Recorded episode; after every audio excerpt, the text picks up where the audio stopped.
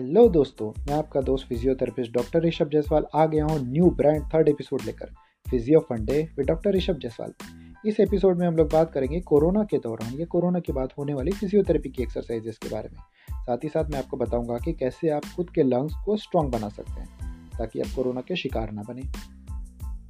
मैं आपको बताऊँगा कि कोरोना महामारी के समय कौन सी चीज़ें आपको खाना चाहिए, कौन सी चीज़ें आपको नहीं खाना चाहिए, जो कि आपकी इम्यूनिटी पावर को या रोग प्रतिरोधक क्षमता को कमज़ोर कर सकती है। डेली रूटीन में कौन कौन सी आदतें आपके इम्यूनिटी पावर को कमज़ोर कर सकती है? जैसा कि हम सब जानते ही है कि कोरोना पैंडमिक के दौरान खुद को बचाने का सबसे पहला उपाय आपकी रोग प्रतिरोधक क्षमता और आपकी इम्यूनिटी पावर का विकास होता है, आपके खान पान और रहन सहन की आदतों से।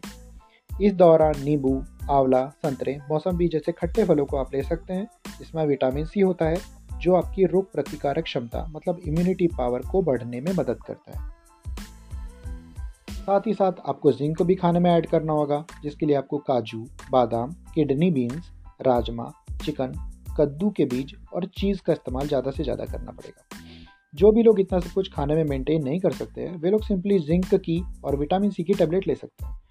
पूरी नींद नहीं लेना, खाने पीने के समय का ध्यान ना रखना, रात में देर तक जागना और तनाव आपके रोग प्रतिकारक क्षमता को, आपकी इम्यूनिटी पावर को नुकसान पहुंचाता है।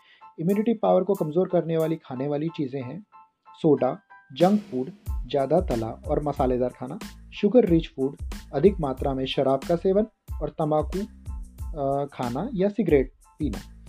किसी भी तरह की एक्सरसाइज या फ़िज़िकल एक्टिविटी को करने से आपकी इम्यूनिटी पावर बढ़ती है।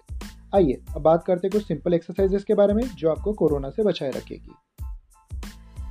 सबसे पहली एक्सरसाइज का नाम है the bubbly bottle the bubbly bottle exercise में आपको एक बॉटल लेना है या ग्लास लेना है, उसमें पूरा पानी भर दीजिए और उसके बाद स्ट्रॉ लेकर उसे पानी में करीब तीन इंच तक अंदर डाल दीजिए। स्ट्रॉ जो हम कोल्ड ड्रिंक पीने के लिए यूज़ कर सकते हैं, वो ले सकते हैं आप। उसके बाद पानी में फूक मारकर बुलबुले बनाना है। इस एक्सरसाइज को जितने अधिक समय तक और जितना धीरे धीरे करेंगे, आपके लंग्स में उतना ही प्रेशर जनरेट होगा। साथ ही साथ लंग्स के उन एरियाज़ में भी एयर पास होगी, जिन एरियाज़ में एयर का पासेज कम है।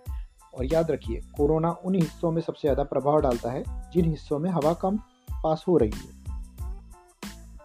दूसरी एक्सरसाइज का नाम है ग्लो दी कैंडल इस एक्सरसाइज में आपको एक मोमबत्ती या कैंडल जलाना है।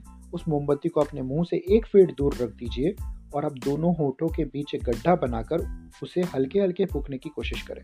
लेकिन याद रखिए, आपकी कोशिश ये होना चाहिए कि मोमबत्ती की लौ बुझना नहीं चाहिए। चलिए, अब चलते हैं तीसरी और आखिरी एक्सरसाइज की तरफ़, जिसका नाम है shoulder up breathe in shoulder up breathe in इस एक्सरसाइज में आपको यह करना होगा कि सबसे पहले कंफर्टेबल चेयर पर बैठ जाइए और अपने दोनों कंधों को रिलैक्स छोड़िए। दोनों कंधों को साइड से ऊपर उठाते जाना है और साथ ही साथ आपको सांस भी अंदर लेना है। अपने सिर के ऊपर अपने दोनों हाथों को चिपका लीजिए। साथ ही साथ आपको सांस भी ऊपर लेना है। तीन सेकंड तक वहीं पर सांस रोके रहिए। उसके बाद धीरे धीरे अपने दोनों हाथों को वापस नीचे लाइए और लाते लाते सांस को बाहर छोड़ना है। इस व्यायाम के 10 रिपीटेशन पर्याप्त होंगे। तो दोस्तों, ये थी कोरोना के लिए स्पेशल एक्सरसाइजेस अधिक जानकारी के लिए कॉल करें nine three four zero nine five two nine zero seven फिर से एक और बार सुन लीजिए। Nine three four zero nine five two nine zero seven या अपॉइंटमेंट के लिए गूगल मैप पर टाइप करें realign physiotherapy clinic medical square Nagpur. तो मिलते हैं अगली बार अगले एपिसोड के साथ। तब तक अलान रहिए रियलाइन के साथ। Bye bye